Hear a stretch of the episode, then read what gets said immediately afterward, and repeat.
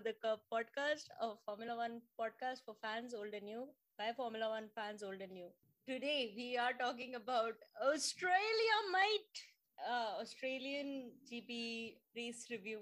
And joining me, as always, Honey Badger and Shaguni, my two trusted friends with whom I talk Formula One 24/7.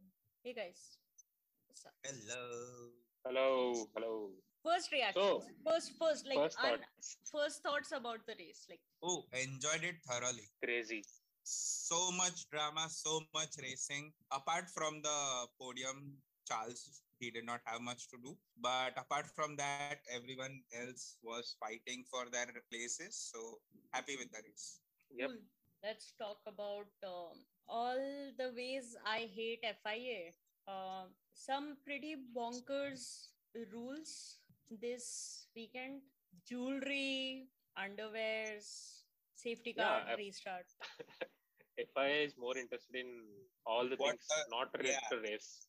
Exactly. FIA is more interested in what the guys are wearing than what the guys are doing on the track. So not wearing jewelry makes sense in a contact sport. The jewelry and the underwear rules are from a safety point of view. You sitting in your car with jewelry, a safety hazard. I don't understand that. Especially if you have a nose piercing. How does it even qualify as a hazard? Yeah, I mean, it's like nose piercing. That's the safest one because it's covered with the helmet and then there is a halo above it. So yeah. I don't even get it. Even the earrings, for that matter. Yeah, Hamilton has both of them, right? He has a earring. He has piercing somewhere he does not want to disclose. So I mean, I assume that it was a joke. If not, I am curious. I want to know. How does Lewis know? No, it's his piercings. He would know, but No, I was talking about Max. Max, yeah. I mean, given what happened last year, are we still surprised? But no, anyways. Okay. I did not just make that joke. But my point is that the jewelry rule does not make sense. The underwear rule. I mean, I don't understand why underwear material is being talked about when there were so many instances over this weekend, over the last weekend, like the last race weekend that we had, which were like, sure, a lot of them were noted, a bunch of them were not, but like there was no proper reason given for whatever decision the FIA reached for. Also, on a funny note, if FIA cares about the material of the underwear, they could just ban wearing underwear during the race. Oh, you mean drivers going commando? Oh, fuck. No. No, then Christian Horner is going to be like, the girls are going to be watching Formula One for very different reasons. He already thinks we watch it because the drivers are hot. Okay. As the only girl on this podcast, you know which Formula One drivers I find hot. Okay, please go ahead. Nico Hulkenberg, Nico Rosberg, and Jenson Button. None of them are racing right now. Yeah, I was about to say. But I still watch Formula One. For retired drivers. Exactly. I don't know. I mean, you can, with the exception of Nico Hulkenberg, I think you can say I have a thing for ex-Lewis Hamilton teammates. Except Alonso also. Like, I don't even find Valtteri Bottas hot. Okay, what about Carlos? Carlos, I have a lot of respect for him. Okay. Yeah, so there are, I don't want drivers to go commando because... the guys already wear a fireproof suit, right? Exactly. So, yeah. Does adding one more layer... I don't think underwear regulations need changing.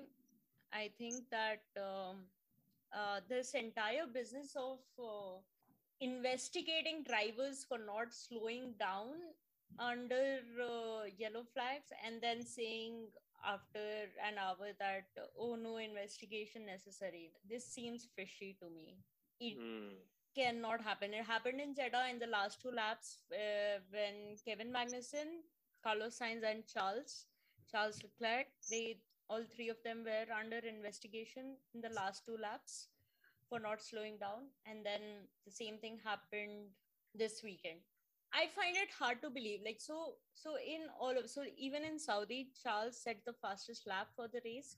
So Perez also set a lap time, which was a huge improvement on what his previous lap time was. And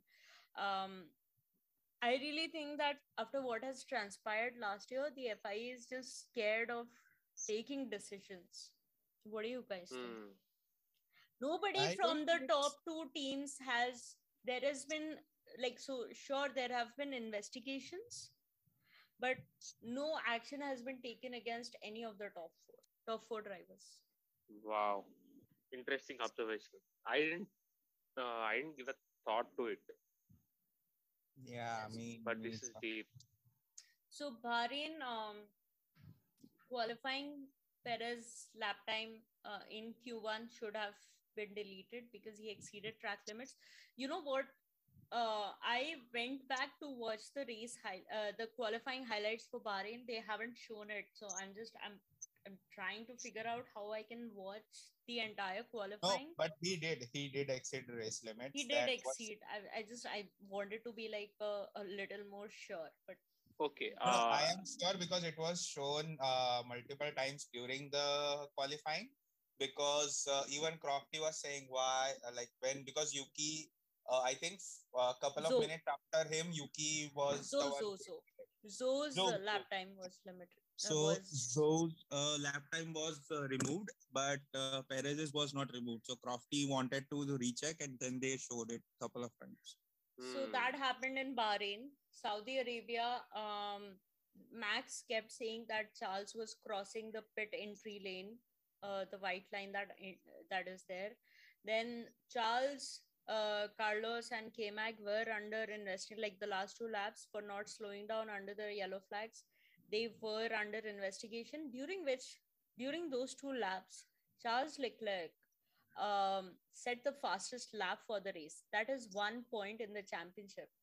And then again, this time, there was no action taken against Perez for same infringement, like the same incident, not slowing under yellow flags.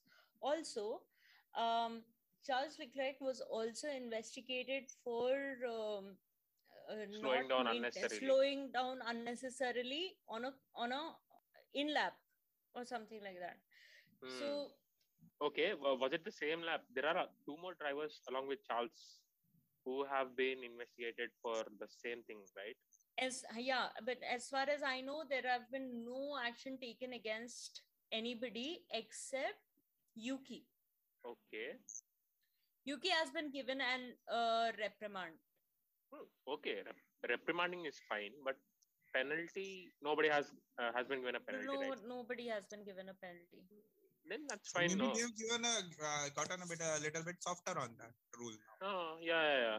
So it's more worrisome if Charles doesn't get a penalty and other drivers get it. Yes, exactly.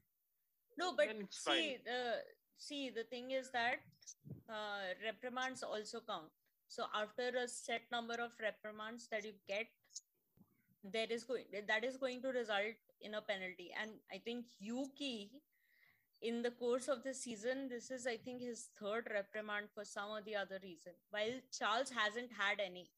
Okay. Got it. So, rules broken or issues in the race, or kind of like a warning system of sorts. See, this is just my thinking.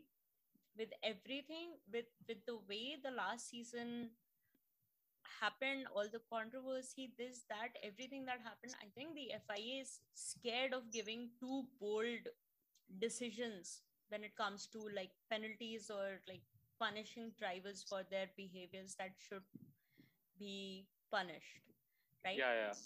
This makes sense because we have been discussing all the qualifying FIA fuck-ups with the Perez exceeding the track limits and Charles not being penalized for touching the pit entry in Jeddah, even though Max complained it like many times. So now I'm absolutely fascinated by your observation. You've connected all the dots actually. The top four have not been punished for anything. For it's making more sense now. And just the thing is that it's not like their incidences have not been noted. Like even, the qualifying incidents where Max Verstappen and Lewis Hamilton, that very near miss right after turn 6. Okay. When Daniel Ricciardo impeded Ocon in Saudi Arabia, the explanation given by the stewards was that despite the fact that Ocon was able to complete his lap, the fact that he was able to do that, the fact that he was able to complete his lap is inconsequential to what happened. Like that was impeding. And from what I've seen of that replay, Max Verstappen was not impeding on purpose. Neither was Daniel Ricciardo, by the way. Daniel Ricciardo and Max Verstappen, both of them in separate weekends, both of them did not know that there was another driver that was approaching them on a hot lap. It's the same thing. And had Lewis Hamilton not been able to veer off the line where Max Verstappen was, could have been a very nasty accident, right? And my point is that even you note the incident, I'm not saying that Max Verstappen should have been given a penalty or a reprimand or something. The thing is that when such near misses happen, they are also potential lessons. Maybe there can be a different sort of you can study that incidents and there can be an improved conversation that can happen around these things when there is a driver briefing that goes on. That happens before the race weekend starts, right?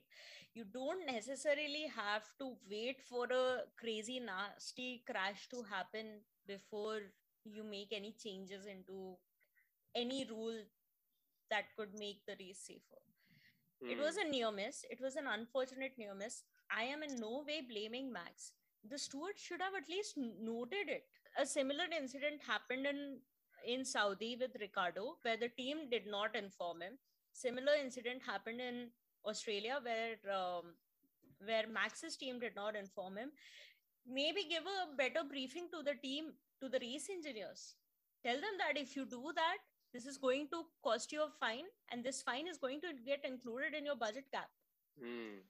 The decision that was given against Ricardo. So Ricardo was given a three-place grid penalty and one penalty point was added to his super license versus this almost near miss or this apparent incident not even being noted. You know why? Because there was Max Verstappen. He was one of the top four on the grid in the moment. And this is the third race. It's not even like this is super well. It's not even like we are well into the season that, the championship is at stake. This is the third race of the season. So, wow. Yeah. Makes a lot of sense. So the bottom line is FIA is fucking up again. I am scared that the FIA is not confident. They are still not confident enough to make calls that they need to be making to ensure proper governance of the race. This needs to be sorted out. We don't need controversy to be brewed in the way it was brewed last year. Agreed. Anyways, but one of the more important rule changes that the FIA said and specified were the safety car restart changes. Okay. Where, Max Verstappen shenanigans on a safety car restart are no longer valid. Poor guy. We should post that meme on our socials, actually. So, so basically, for anybody who does not know, the rule, the way the FIA has specified it is that so the race leader and the car in second place, or any car that are like right next to each other, you can't overtake them. Like this, the car that is behind has to be behind the car in front of them. There is no way that you can cross their rear wing, or like just the car length or whatever, which is what we saw, or rather we have been seeing at safety car restarts. And what do you guys think about that? So I think for me, it's a fair, decision. But also, I mean, actually in a way, it's a kind of like a only against Max decision, because Max is the only driver who was doing the opposite of this rule, right? So all the other drivers were keeping the distances. It was only Max who was doing this. So I mean, I don't know. Okay, so now that you've said that, I want to ask this. Was Max Verstappen able to do it because before this, the rule had a lot of loopholes that could be exploited, or that it wasn't enforced very closely? Because up until last year, we had Michael Masi. I don't think Masi had anything to do with it. The thing is that the rule is that the driver, the rule never stated that how close the drivers have to be, but now they have. They cannot cross the driver's wings, right? So I think it was because of that. Okay. Honey Badger, what do you think? Same as what Shaguni said. I agree. Succinct and to the point. I feel that I've talked too much in this podcast and I will not be talking anymore. See, I don't have anything to say, actually. So you have been covering up all the points. So it's better that way. I know, but like, I'm either going to come across as an FIA hater or a Lance Stroll hater, which I am, okay. But it's I think it's too early into the podcast to be labeled something. Anyways, moving on. Sebastian Vettel's crash in FP3. It was FP2. FP3. I lost the plot on Aston Martin this weekend. I don't know how many times they have crashed. They have had problems. Did they start the free practice or did they start qualifying? No, I lost the plot completely on them. Yeah, there was way too much of Aston Martin drivers on a scooter content this weekend. Yeah. Their mechanics were more laps behind, like on the scooter than anywhere else. Anyway, exactly. Those poor mechanics were busy all the weekend. Yeah, but like I'm still surprised that they were able to get Vettel out in qualifying. I mean, that red flag helped them a lot. So sure, but like, what was the duration of that red flag? That red flag was not that long.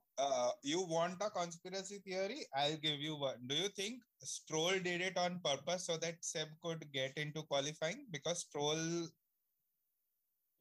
because of that Stroll incident, Seb was able to get out.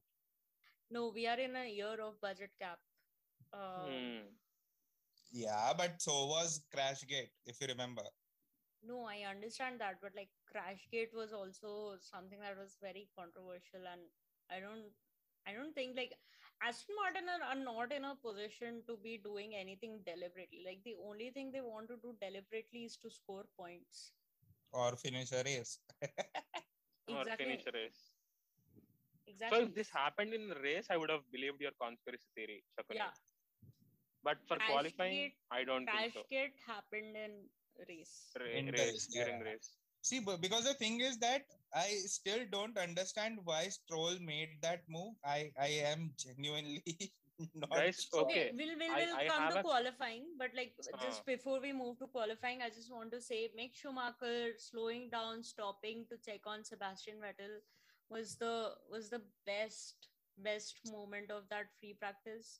The love between both of them and just like the like just knowing the fact that Michael Schumacher and Sebastian Vettel raced there was a time when they both were on the grid, Michael Schumacher racing for Mercedes and Sebastian Vettel for Red Bull.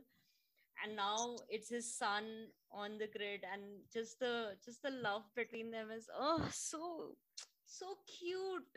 So cute. I was like, oh, Mick, you're so pure and so sweet. And there is going to be no Mick bashing on this. Not this episode. Okay, please. We'll continue it on the later ones. I want to rant about him today, but okay, we can do that. Yeah, we can do that. Episode. Like, you do it on every other episode that we record. But like, this one is so cute. He's so cute. Anyways, let's come to qualifying. And the biggest thing that happened in qualifying was, of course, the clash of the Canadians. Bumper cars Canadian version. Yes. Okay, now, can anyone explain why did Stroll do that? Like, what was the point of that move? I don't understand. Okay, before that, I want to ask someone, either of you answer this question. Why Latifi let Stroll pass and why did he decide to get past Stroll again? Yeah, so Stroll was on a hot lap, but then after passing Latifi, he slowed down for some reason because he thought No. Stroll wasn't on a hot lap. Stroll was on out lap. Latifi was on a hot lap. Okay. So, the way I understood it was that Stroll was on his out lap. Latifi was on a hot lap. But for some reason, Stroll overtook Latifi, and then I think he was that was just on the exit of turn 5, right? That it just happened. It happened on that second DRS after the pit straight, the second DRS, right? The shorter one. So I think that Stroll decided to turn on that right-hander a little early, and that resulted in the crash. There are only three possibilities in my head. So one, he tried to turn on that that right-hander too early. Two, there was some problem with him being able to steer his car, and that's why he swerved towards the right. Or three, he's just plain stupid.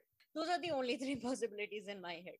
So if any of you heard the post-qualifying, this post-crash interviews with Latifi and Stroll. So Stroll said that because it's a very sharp corner, sharp turn towards the right, after the left. So that's why he was trying to go from the outside and get to the left so that he can get a better turn towards the right. And I'm like, tu pagal hai. I've played Australia track is the one that I've driven the most on F1 game. That is not the racing line. You don't take that right-hander that early, especially when you know that there are other people who are on their hot laps. Like in the race, I can still understand, you can go for that right-hander if you're trying to defend your position, but not during qualifying. Especially when you're not on your hot lap. Like he was on his out lap. I would blame Stroll more for that accident than Latifi. Yeah, it was Stroll's fault. It was 100% Stroll's fault. Okay, it was Stroll's fault. I agree. But why did Latifi let him pass is all my question is. No, actually the thing is that one of the two. Now I don't know who was. But one of the two was on the hot lap and they did not do the hot lap. And then they decided that there's still some space, so let's go on. Latifi was on a hot lap. He had done his out lap and he was... No, Latifi wasn't on a hot lap. He slowed down. Latifi was not on a hot lap. Latifi was, I think, on a preparation lap, I think. Stroll did not set a time for qualifying. Okay, that doesn't mean he's on a hot lap. Yeah, that was his out lap, not hot lap. Okay, my point is... Why did Latifi let Stroll pass and suddenly accelerated again? I think Latifi was doing his thing. Stroll decided to overtake him for whatever reason. I think he wanted to take that right-hander before Latifi for some reason, despite not being on a hot lap. And I don't understand why he swerved towards because he could...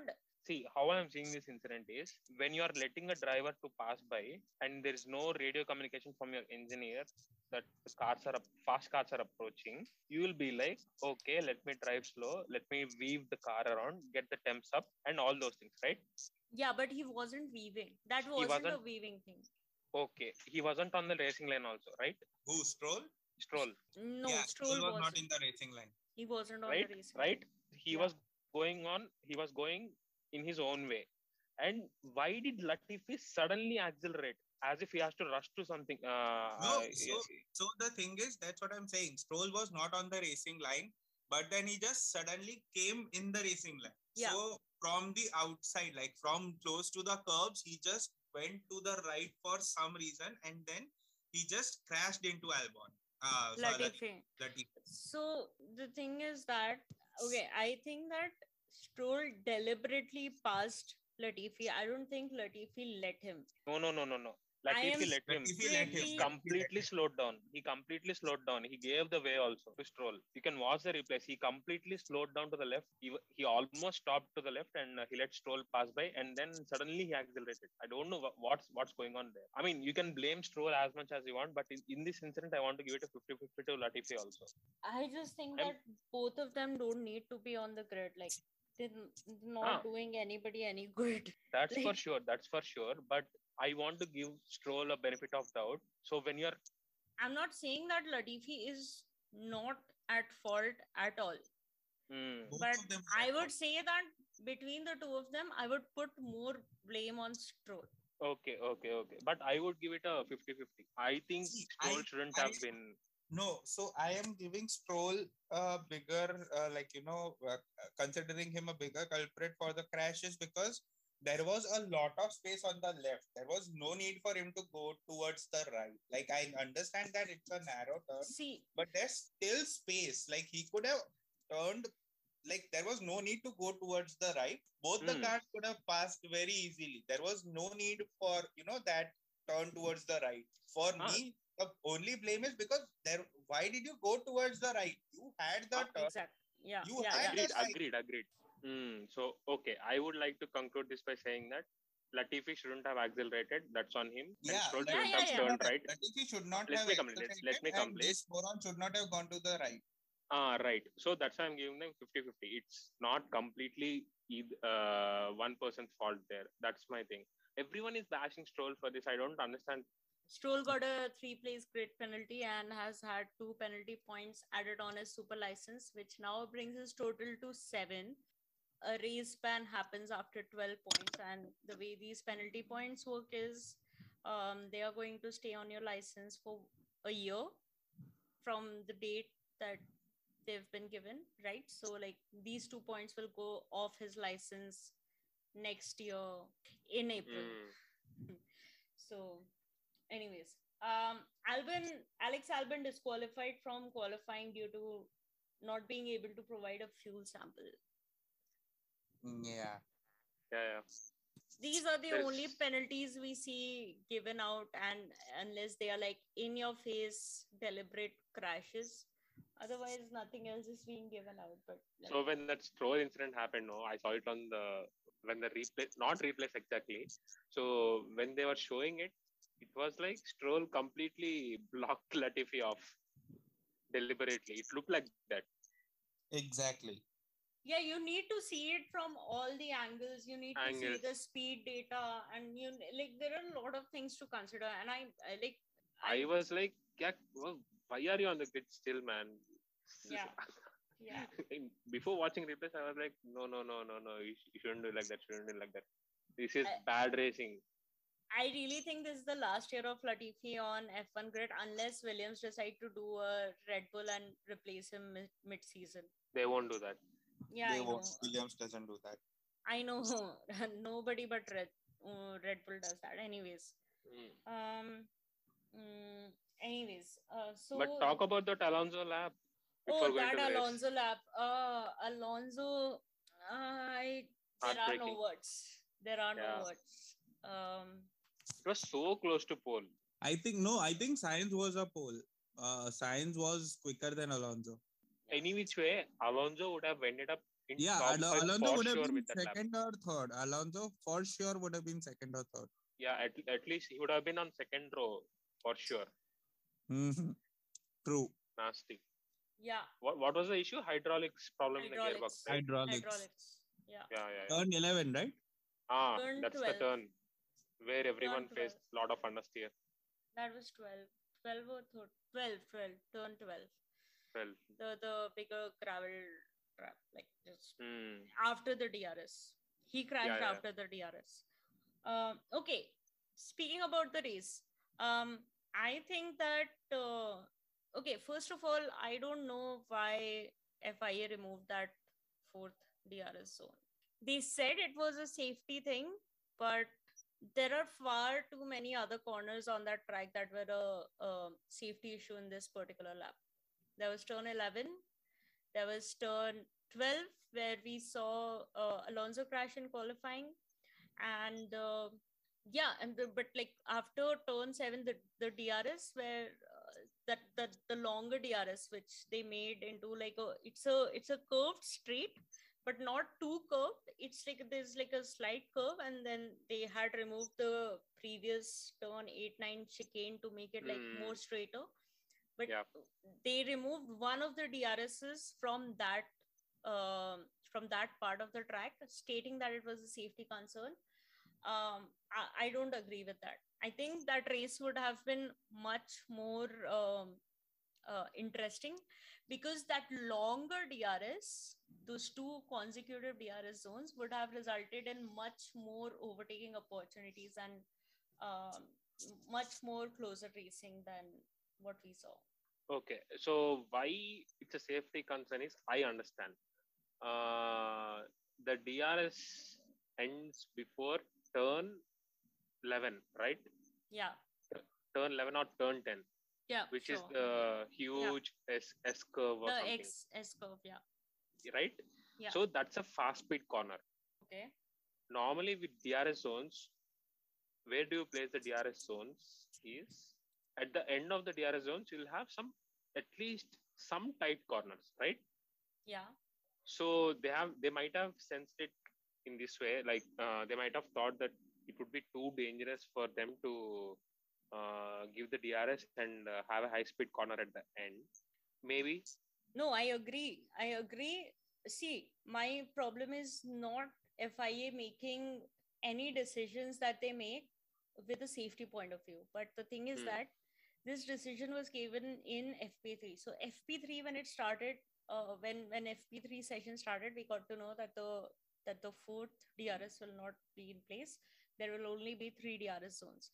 My point is that in FP1 and FP2, there was nothing major that happened to say that it was a warranted reaction.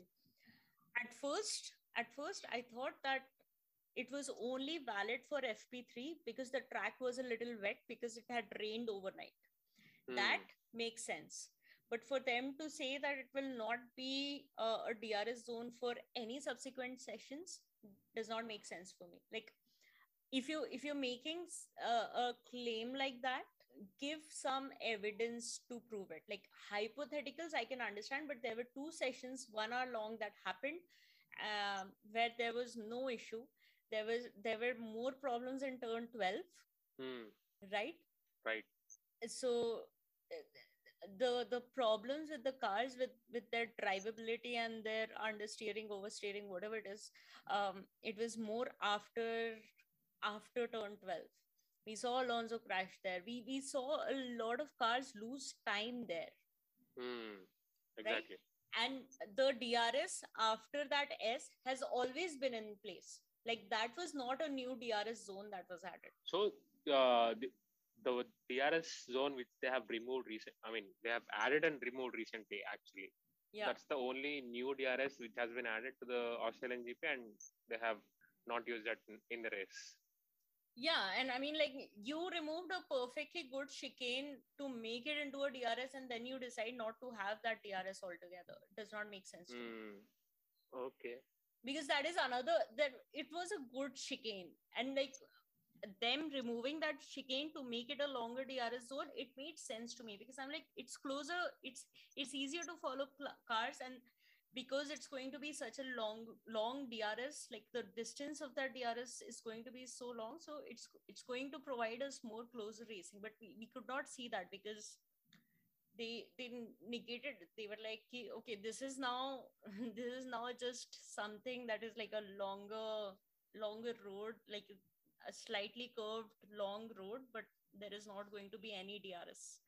I think I need a proper explanation as to why it was removed. I don't think that Carlos Sainz unfortunately had a very poor start. He's just had a shitty weekend altogether. All Spanish drivers had a shitty weekend altogether. I was listening to the post-race interview of Carlos Sainz, and he was saying that he had, in the qualifying also, he had some steering wheel problems. Apparently, there were some buttons, they weren't working on his steering wheel, and they had to change the steering wheel before the race. And I don't know, he started on anti-stall or something, and he had a poor start, and he had to manage with the damaged steering wheel, apparently. So he was pushing for to cover up all the lost positions, and kind of made a mistake. He was explaining all these things in the post-race interview. I mean, it's unfortunate, but again, like, I'm just happy that my thing about pace versus reliability has come true in this race also. So I'm very happy. It won't be much time until Mercedes catches up Red Bull in the... Yeah, I mean, even currently they are second in the constructors. Currently, right? Yeah, currently they are second. But even though they're lacking pace compared to Red Bull at the moment, but I think they'll be finishing ahead of Red Bull at the end of the season if Red Bull faces these reliability issues frequently. Yeah. I think that so if you look at Mercedes' performance this weekend, amazing. But like, even in qualifying, if you look at qualifying, the only fastest sectors that either Hamilton or Russell were able to set were sector 1 or 2.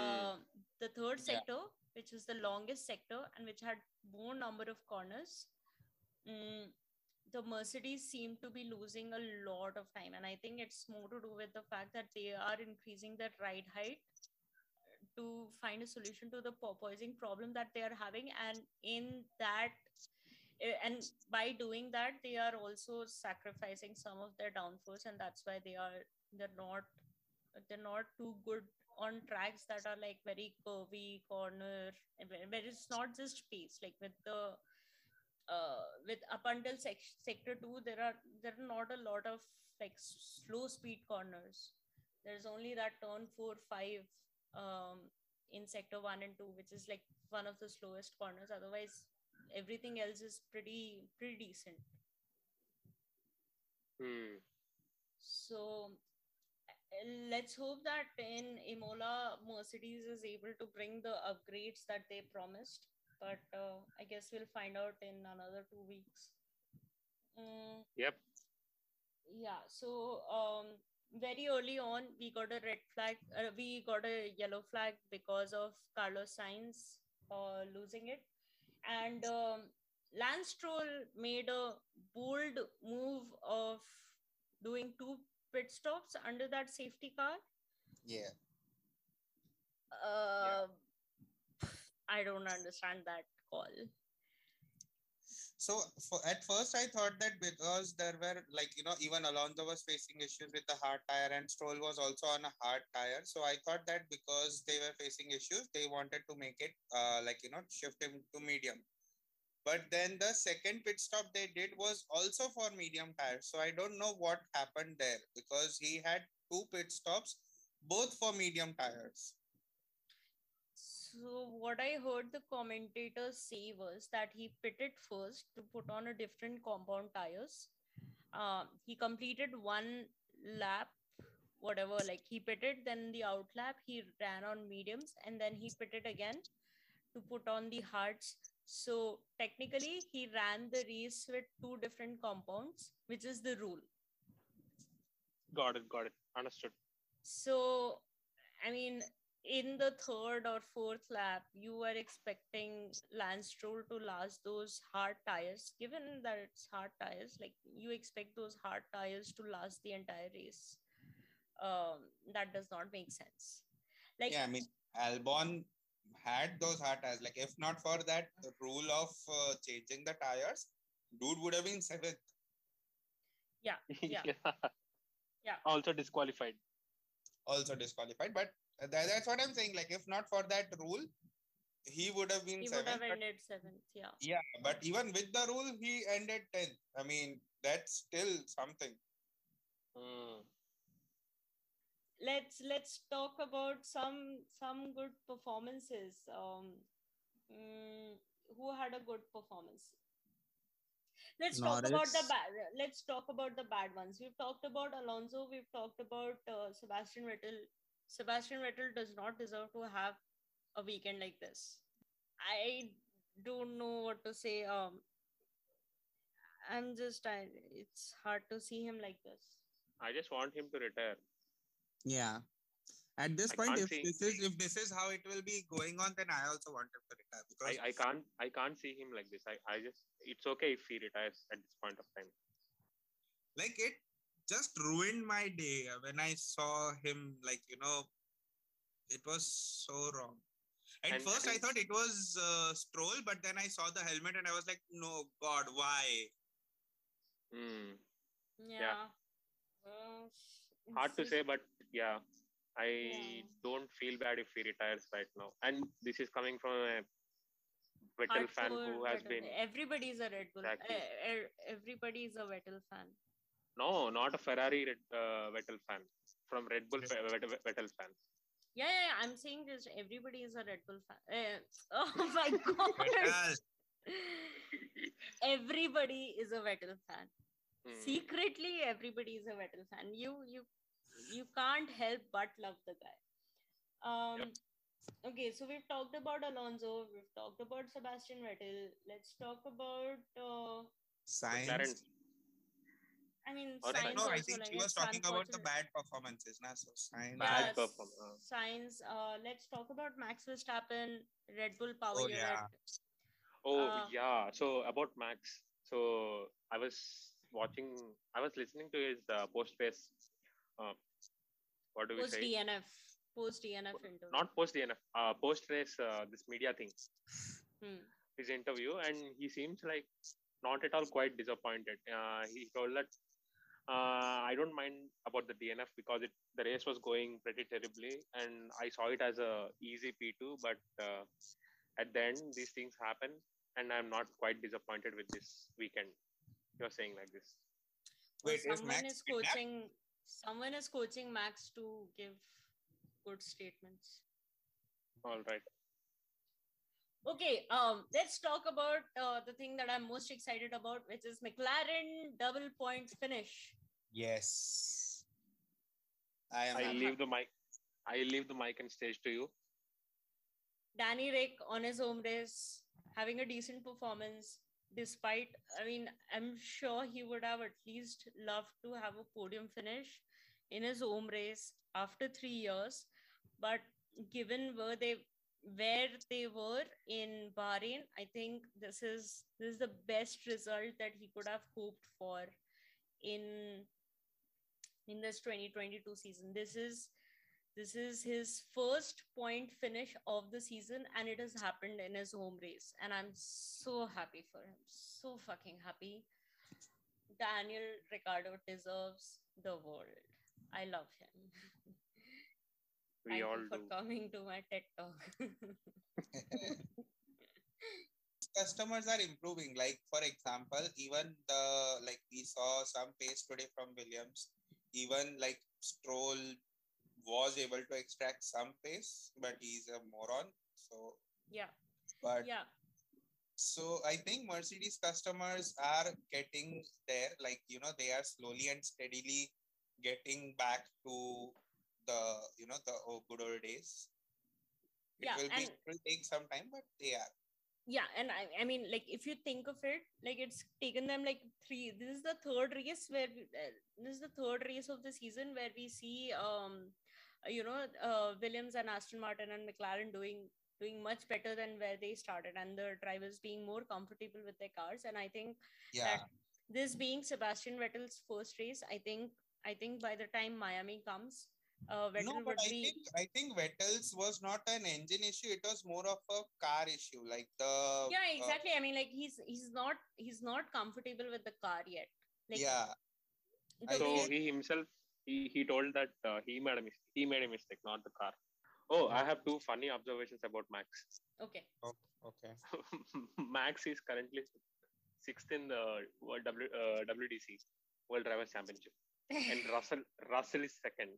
Yeah, I saw that today and I was like, okay, someone is going to get beaten up at the Red Bull. And there is this funny thing going on in Twitter. Max won every race he finished in 2022. Yeah, I mean, that's only one race. Saudi. It's only one race, yeah. Yeah. Okay, are we not talking about Schumacher and Tsunoda incident? Oh yeah, let's cover that also. So, does anybody remember from the fucking replays? Because yeah, I remember. Go for it.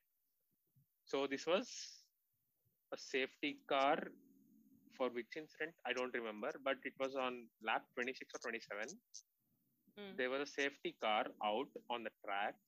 And for some reason, Tsunoda was ahead of Mick Schumacher, and they were at the start-finish that pit straight. Yeah. And suddenly, Mick Schumacher accelerates, and while Tsunoda was weaving in front of him, there was a gap. There was a little, 3 or 4 car lengths gap between them, and suddenly he starts accelerating, and he misses by an inch. Mm. He would have crashed into the back of Tsunoda if not for that that reflex turn. I don't know what he was thinking, because I was clearly seeing from on the left side there was signal safety car. Yeah. And it's still not, the track is still not green. Even though if you think so, what my understanding is, even though if the leader decides to start the race after the grid start-finish line, there should be a green flag on the track, right? Yeah. Yeah. This was in the middle. Like, this was not even like safety car is ending situation. Exactly. Right in the middle of the safety car, and for some reason, Schumacher just decided that I'll go racing. Yeah, I'll race. I'll go racing. Come on. That was so close. It was very close. He would have ended Tsunoda right there and then if there would have been contact. And was it noted? What was it being investigated? Yeah. Yeah, it is. Like, they have called the drivers. You know why? Because they're not in top four. Okay. Yeah. Okay. I am completely disappointed with Mick this race. He made too many mistakes. Yeah, agreed. In quali and race also. Yeah. But he no bashing. Magnussen. Okay, no bashing, no Mick bashing this episode. He beat Magnussen. All right. Okay. It reminds me of one thing. First, broadcasters, fucking show the interval. But this race, it's actually better than the other two races. It was better. Yeah. This race was better. I understand until the DRS is not activated that you show the gap to the leader. But once the DRS is activated, just show the fucking interval. Is what I'm going to say. I don't think it's ever going to change in any race because fucking idiots. And the second thing that I want to say is safety car in the lap. The message that comes. Shouldn't it be safety car in in this lap? Like, because I always get confused. When I initially started watching Formula One, I was like, safety car in this lap. I'm like, yeah, I see it, that safety car is in the lap. Why are they showing it on the TV? And then I would see, okay. I would see on the time tower that they have on the left of the screen, the safety car ending. I'm like, oh, that's what they mean. And I just think that somebody needs to correct that grammar.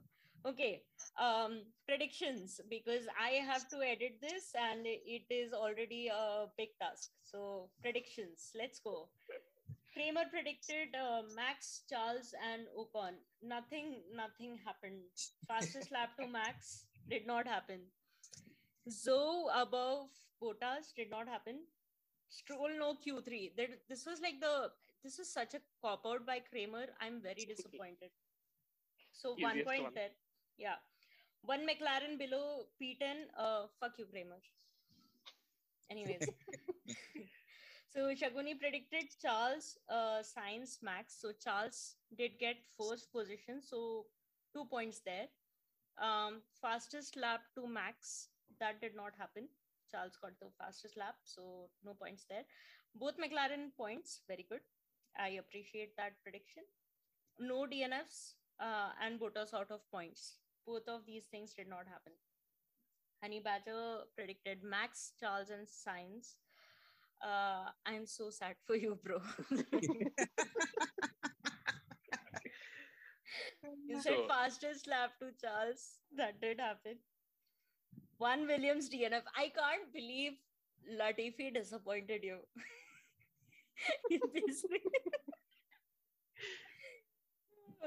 Both Alpine in points. Alonso, so sad. And you said K-Mac top 8, which also did not happen. Didn't happen, yeah. I predicted Charles, Sainz, Max. So I get 2 for Charles. I said fastest lap to Charles, which did happen. Then I said Hamilton beats Russell, did not happen. Sainz on pole, nope. And Danny Rick beats Norris. That also did not happen.